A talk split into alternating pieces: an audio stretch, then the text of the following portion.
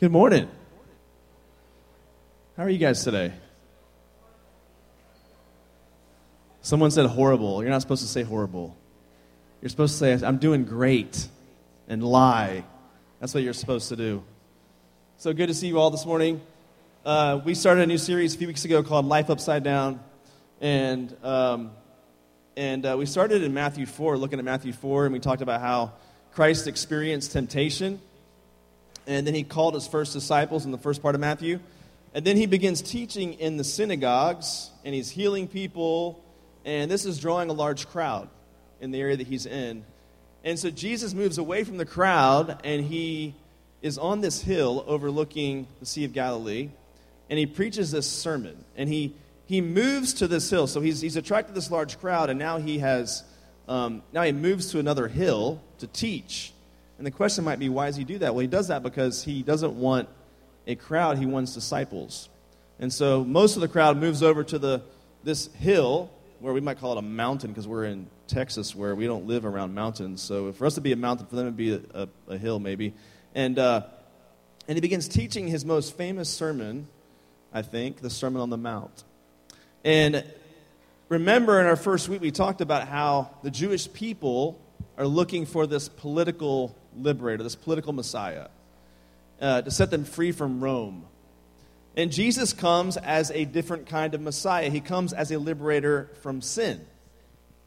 He's bringing a kingdom, but it's not the kingdom they're looking for, it's an upside down kingdom.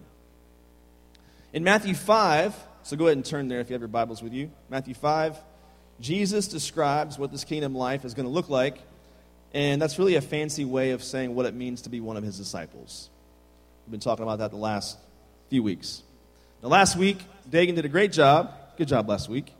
Give him a hand for that. That was really good.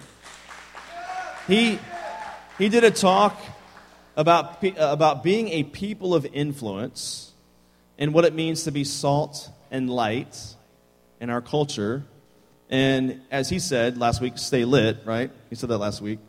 And I actually made that the title of his message on the podcast, and he didn't like that. He's like, I, I can't get any respect if you, that's the, the title you're going to put on that. So well, you said the statement in your sermon, so I went with it as the title. Um, but there's a lot of famous sayings in this sermon. Jesus does not say the statement, stay lit, like not in the way that we would today. But he says, talks about Christians being the light of the world. And so there's a lot of famous sayings in the Sermon on the Mount, and we tend to see them as disconnected. Like whenever we look at the Bible, we tend to think that the, the verse numbers and chapter numbers themselves were inspired. That's not true. Did you guys know that like the chapter numbers and verse numbers came much later, just as a way to find stuff? It's not like John was sitting there going, I'm working on chapter three of my book. That's not how it went down. Like he was just writing a book, and we gave it chapter numbers and verse numbers to find stuff. Okay? So when Jesus is saying these statements, there's a lot of verses that we look at and, and we pull them out of their context and we latch onto them, and they're really very powerful sayings. But we've got to see the whole thing as connected, like one big long sermon, because there's a flow to it. There's a, there's a flow to what he's talking about, and you'll see how these connect week to week. So Dagan talked about how Jesus said he did not come to abolish the law, but to fulfill the law. And how did he do that? Well, he lived perfectly fulfilling the law in our place. This is how he did it. Then in verse 20, Jesus says, You've got to be more righteous than the scribes and the Pharisees to enter the kingdom. And the audience would have said, Well, what in the world? Like, we can't be more righteous than the most righteous people among us. We can't, you know, achieve that kind of perfection and righteousness. And so this, this statement in verse 20 was meant in two ways. Number one, that Jesus demands perfection. And you might say, well, who can be perfect? And Jesus would say, exactly, that's why you need me. That's why you need my perfection applied to you. But there's another way that verse 20 can be intended, and it's this the scribes and Pharisees were all about external righteousness. And Jesus takes everything to the heart in this sermon. So the scribes and Pharisees were all about keeping the law externally, but Jesus goes right to the heart. You're going to see it in today's passage as well. And so today we're going to look at two really, really big issues. We're going to look at anger and lust. So, what could possibly go wrong, right? So, two really huge topics that affect all of us. And Jesus starts getting practical, but he's trying to show how this whole thing goes to the heart. So, if you want to be salt and light in our culture, what if followers of Jesus lived upside down in these two areas? How we handle anger and how we handle lust. What would our world look like? What would the church look like if Christians lived upside down to how the world lives in just these two areas, anger and lust? Now, to set this up, Jesus makes two really bold statements. He says in the passage we're going to look at, he says, You have heard, it, you have heard that it was said, You shall not murder, and you shall not commit adultery. Now, think back on the Ten Commandments. If we were to grade ourselves, which ones have you and I most likely broken? Let's look at the Ten Commandments. So, number one, idolatry.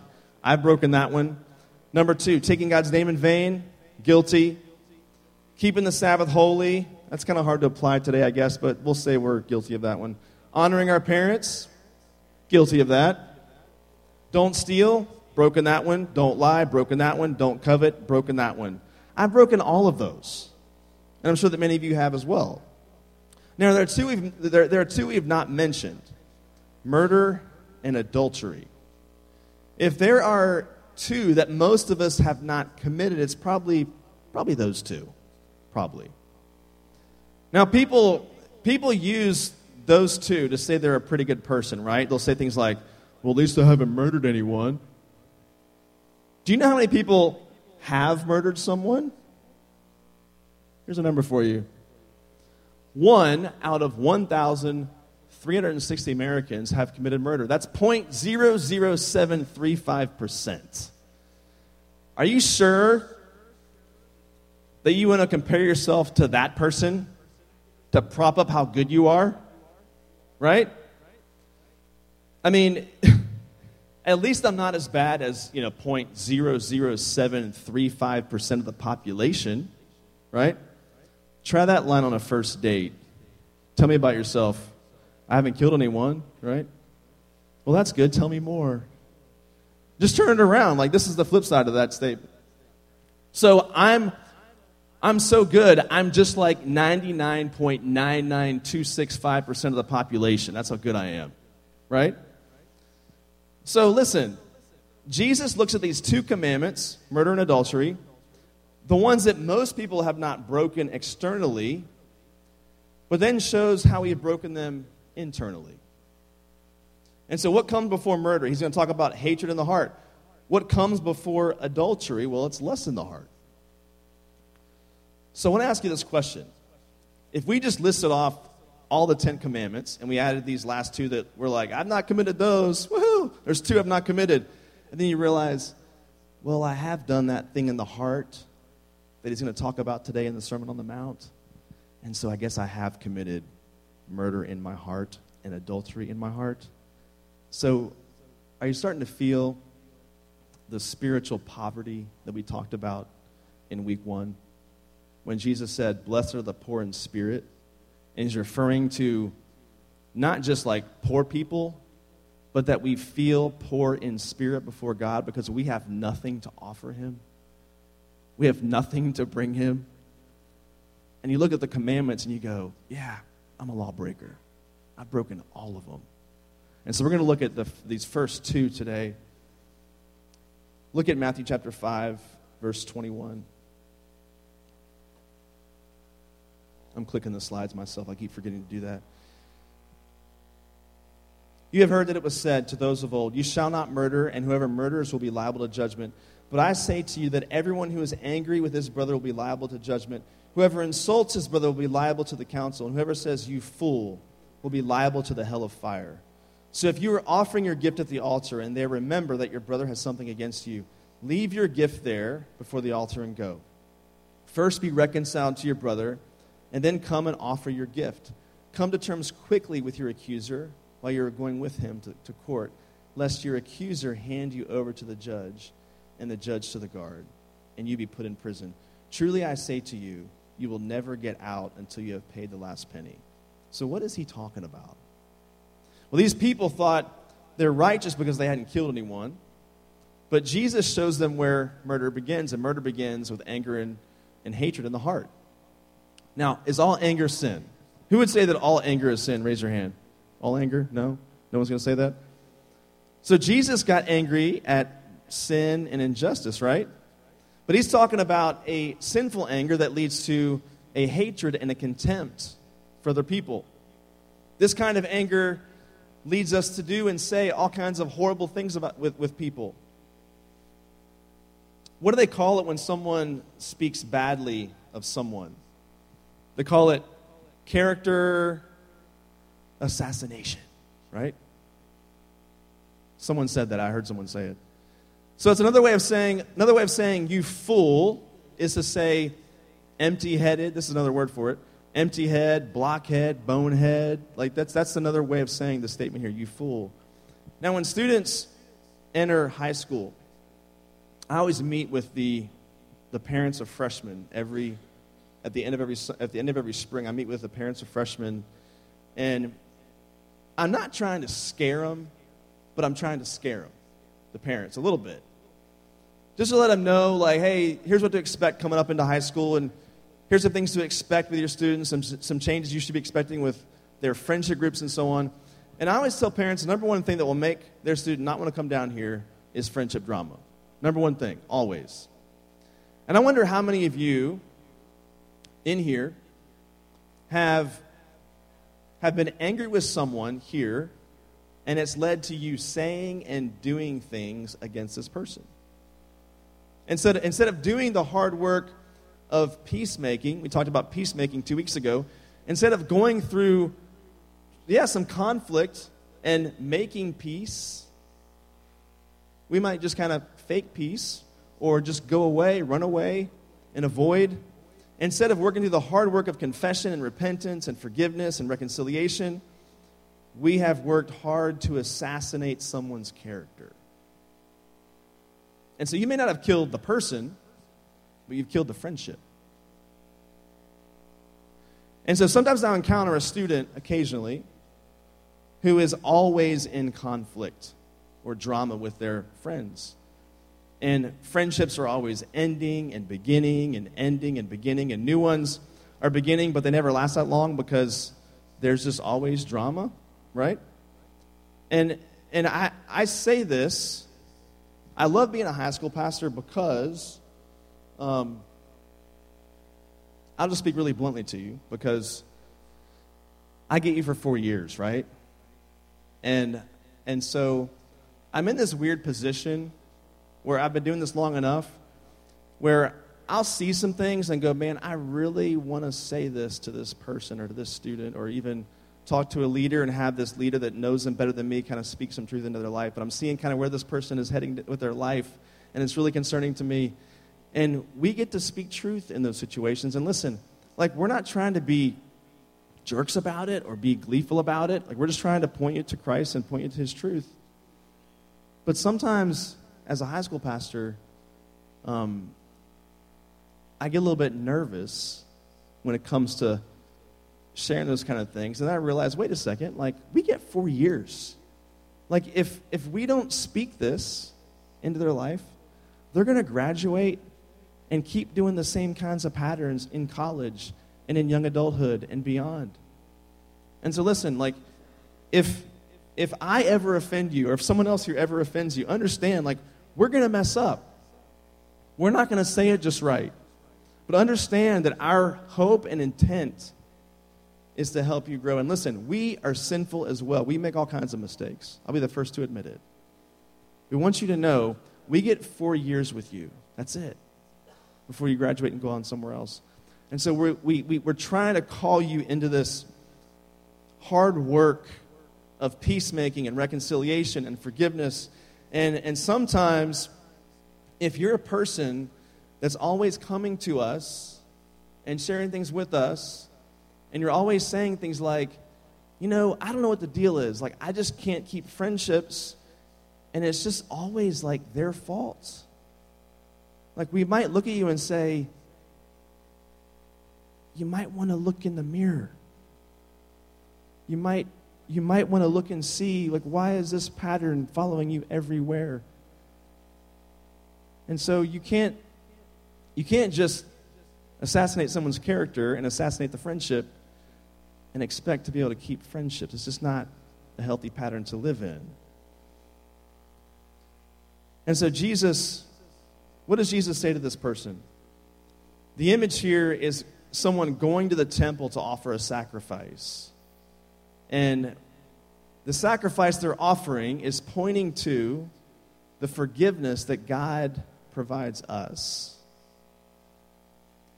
And so while they're going to the temple back in that day to offer a sacrifice, a sacrifice that points to the forgiveness that God has so freely given us, that person is harboring bitterness and unforgiveness as they exercise the symbol of God's forgiveness, they are unwilling to give forgiveness to their brother or sister in Christ. That's a picture being painted for us in this passage. Now, what's the modern day equivalent of that? Well, it might be us, you know, standing in church, raising our hands up, and singing songs with our mouths about God's grace Meanwhile, we're not going to be someone that extends God's grace to somebody else. Or maybe we're taking communion, and as we're sitting there in reflection, we're staring into the little cup that signifies the blood of Christ that's shed for us on the cross for our sin. And meanwhile, we, we shed all kinds of blood in our friendships.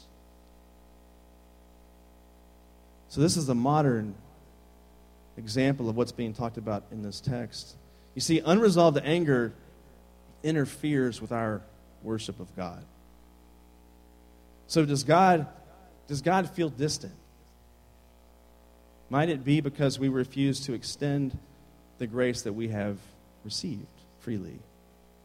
So does God seem distant to you? I want you to do your first uh, three questions at your tables for a few moments.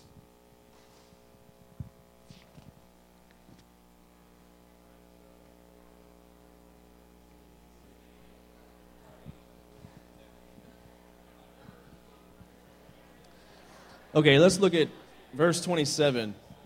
If you guys need more time at the end with some of those other questions, you can take it at the end. But let's look at verse 27.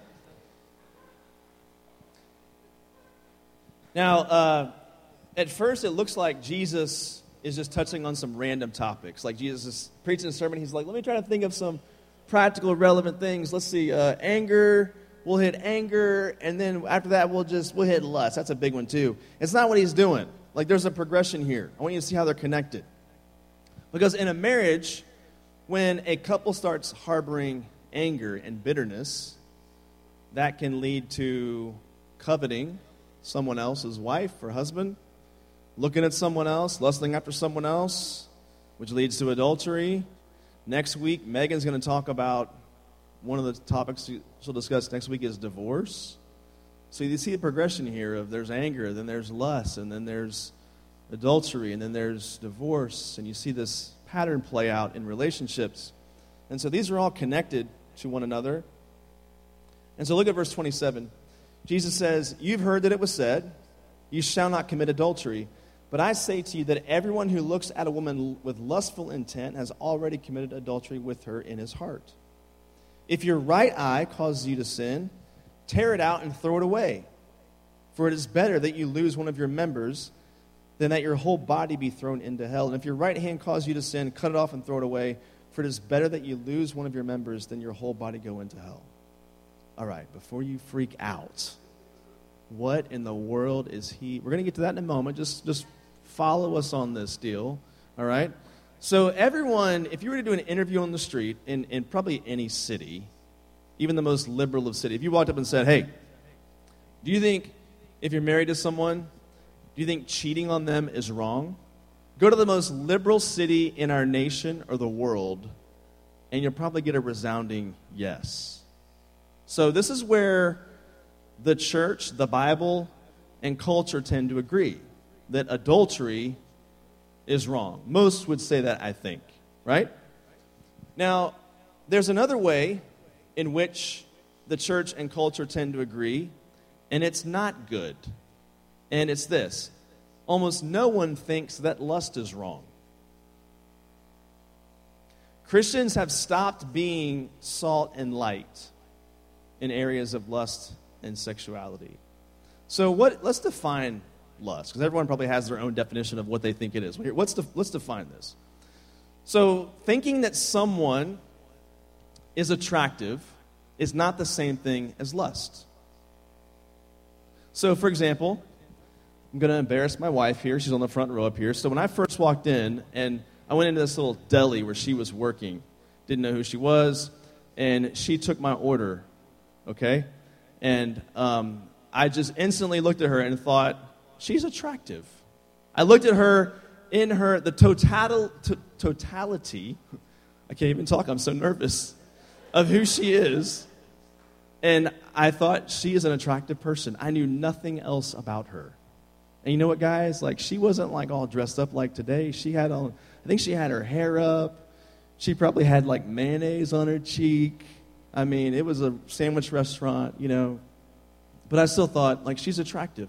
And then I went over and sat down, and the guy I was having lunch with, I didn't hear a word he said. And uh, so then she and I start talking later, and you guys, I've, I've told you all the story already, but you want to hear the rest of the story. But I, I wasn't lusting, I was just thinking, like, she's attractive, right? And, and so thinking someone's attractive, not the same thing as lust. You can look at someone in their wholeness and recognize beauty, or for the girls, recognizing a guy being handsome, and it's not sinful. God designed you that way. Lust is when your eyes start to get really specific. Lustful intent is devouring someone with your eyes and you're playing out sinful actions in your mind. That's what lust is. So, lust is when you look at someone as just a physical object and you are separating body from soul. And you're not seeing them in their totality, you're seeing them as a piece of flesh, as just something just to gratify for your eyes. That's what lust is. And so, I'll even say this sexual desire is not the same thing as lust. God created sex, God created sexual desire. So, sexual, like if, if you're talking to a couple and they're engaged and they're being honest and saying, Yeah, we're looking forward to that in our marriage, that's not sinful. That's not the same thing as lust. God created those desires and God created sex. So, it's not the same thing as lust. But lust is when you feed God given sexual desire, you feed that desire in a sinful way. That's what lust is. And this, listen, ladies, I know this passage seems like it's directed at the guys, but this applies to you as well. And you know it does. And we're going to show you how it does here in a moment. This does not apply only to men, this applies to ladies as well. Because women can certainly lust after men in ways that men lust after women. And there are some other ways that women lust as well. When many years ago now, I was having a conversation. I was working in a different church, and I had a conversation with my friend and I were talking to one of our female leaders in this church, and we're just talking about like the sin struggles of guys and girls. And of course, the first one that for guys, everyone always thinks of lust as being like the number one struggle for, for guys.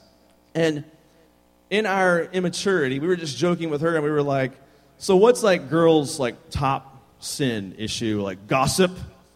And she's like, she kind of laughed and and she said, Well, you guys need to understand something. Like, don't downplay the sin of lust with a woman. And we were like, okay, well, get, we're not trying to be inappropriate here, but like, can you get like what's what is that like for you then? Like what is it?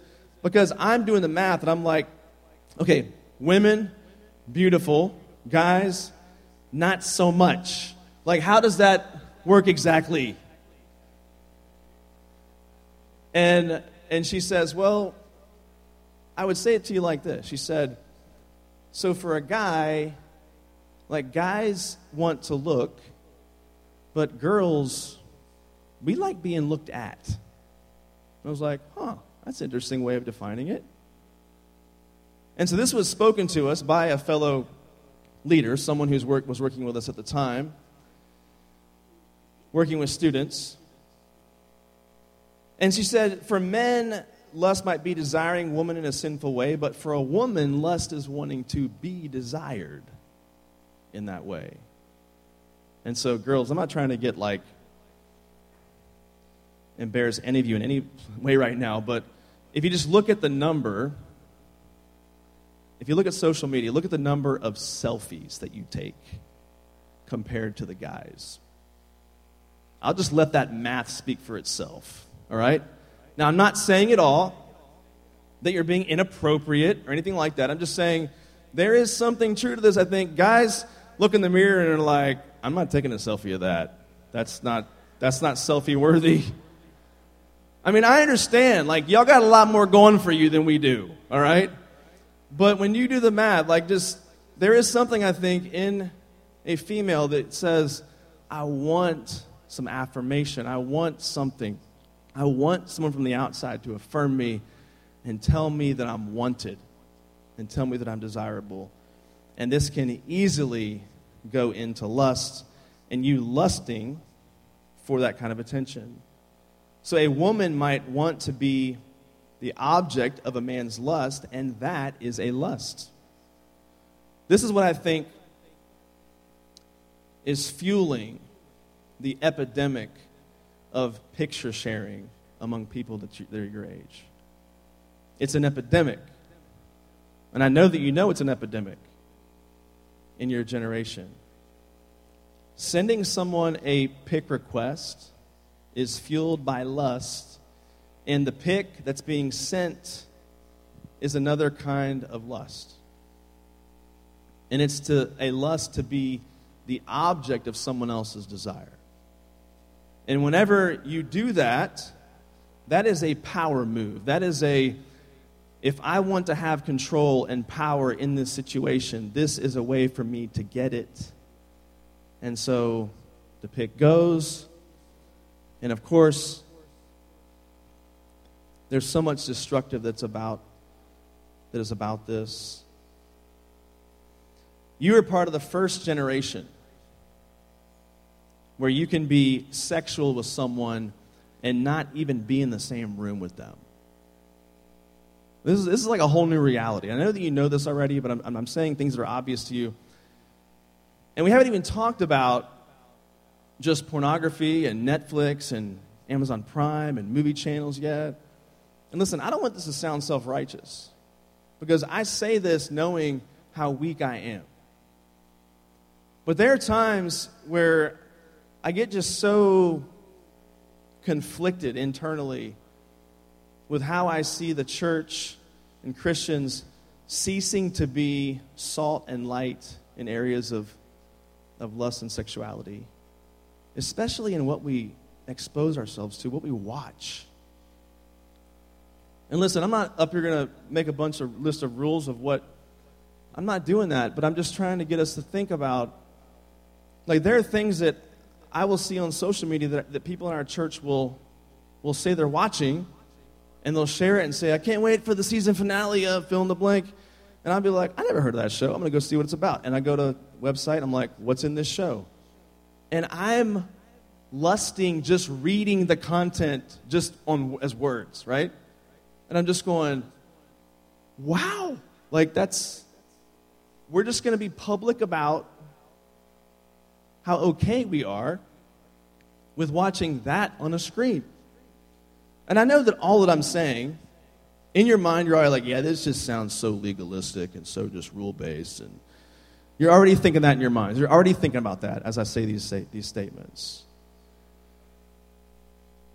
And I'm not talking about those that are struggling, genuinely struggling with these kinds of things. Like someone genuinely struggling, they're, they're, they're still calling it sin. They're confessing it. They're repenting. They're, they're finding ways to cut sin out of their life. But I'm talking about those that are embracing it and not calling it sin they're living in it, they're walking in it. I'm referring to that kind of person that calls himself a believer. I mean, listen, the words you see. Did I not hit, the slide? There we go. The words you see on the screen. Those were written when pornography didn't even exist, at least as we know it today. What's being described here is everyday run of the mill social interaction where you fall into lust. What we have today is much more intentional, willful, and so called Christians are falling for the lie that it's just entertainment. It's just art. It's a really good show. It's, you know, if you can look past all of that stuff, it's got a really good plot line. I've heard that so many times. And so, what I'm going to tell you right now, this is going to sound really crass, but just follow with me on this. What if somebody here at TBC walked up to you, nicely dressed couple, walked up to you on a Sunday morning, and they handed you a card, and on the card, there was a website, and they said, Hey, uh, the guy said, Hey, this is my girlfriend, and uh, we started making some videos, and they're online and so here's my card. Go to the website, pay with a credit card, and you can watch our videos. Like you would be horrified. You would be disgusted that someone is asking you to go watch them online and pay money for it. And the reason why is because you know these people. You're like, ah, that's, that's, why would I even do that, right? And so, my question to us is why is it any different if we turn on like HBO or Showtime? It's the exact same transaction. Just because you don't know them, it's somehow like okay for you to watch people on a screen in that way. The, the church and, and Christians, especially, have ceased to be salt and light in areas of sexuality. And again, not talking about those struggling, I'm talking about those who don't call it sin any longer. And so, what does repentance look like for someone in this situation? Look at verses 29 and 30. What is Jesus saying? Is this literal? I'm pretty sure that if we took this literally, we would all have no arms and no legs and no eyes. Like, each of us in the room would have no way to get through life at all, right? So Jesus can't mean this in a literal way. Some Christians back in the day did take this literally. There's a guy named Origen. I'll spare you the details. He performed surgery on himself. Details I will not give. But he took this literally. And Jesus is not saying to do this literally. He's using what's called hyperbole, hyperbole, overstatement, to make a point. So, what is the point he's making? He's making the point that Christians need to deal drastically with sin. You take every measure you can to deal with the source of temptation in your life. That's what repentance looks like. So, what's it look like for someone struggling with porn? Whenever a student comes to me and confesses these kinds of things to me, I always ask the question so, what is your plan? And they're kind of looking at you funny, like, what do you mean? I'm like, well, you came and told me, but what's your plan going forward? And they might say, Well, will I confess it to you? Just pray for me. I'm just going to pray that God gives me strength to fight the temptation. And every time I tell them, that's not going to work. Like, I know me, and I know you, and I know all of y'all, and that's not going to work. And I'll say something like, What if you went to your parents and you said, Hey, like, I can't handle this anymore? Can, can you take my phone like for a long time? I can't handle this computer in my room anymore. Can you take this and take this from me? And, and what if you became the kind of person that understood what Christ is saying here? And when I, when I say things like, what if you got rid of your phone? I'll hear things like, I can't do that. I need my phone. And I say, well, you mean kind of like you need your hand? Kind of like you need your eyeball? See, Jesus says, gouge out your eye and cut off your hand, and we can't even cut off the account.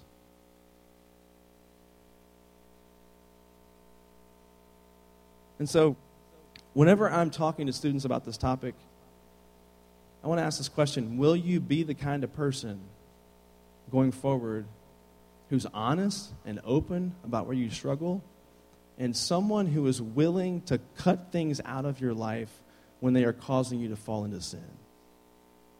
And if you come to us as leaders and say why you can't do that, we're going to tell you over and over again, I'm sorry, but I don't see, I'm not saying that you, you make this, you cancel something for the rest of your life.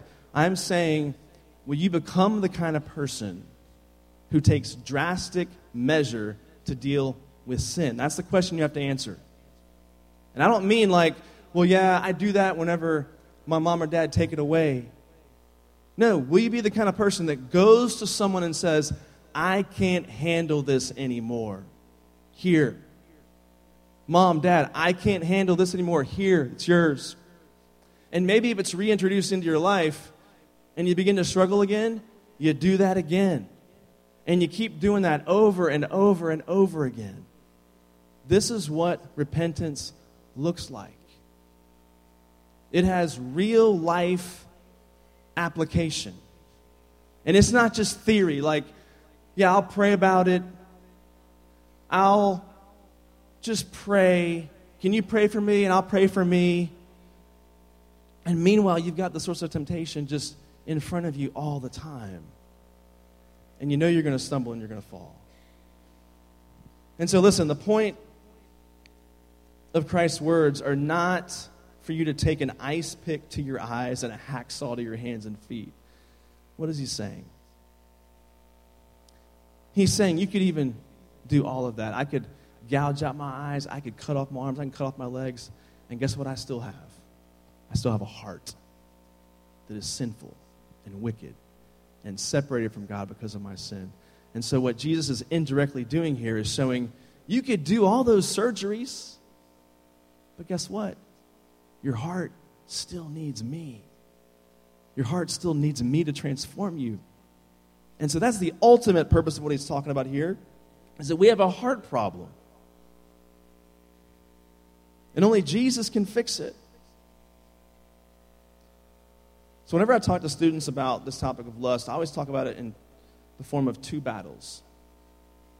This is a two front war that you have to fight. There is the internal battle. It's the heart stuff. It's idolatry there's some deeply rooted heart issues going on when you and I walk off into sin in these areas of our lives. That's the internal battle.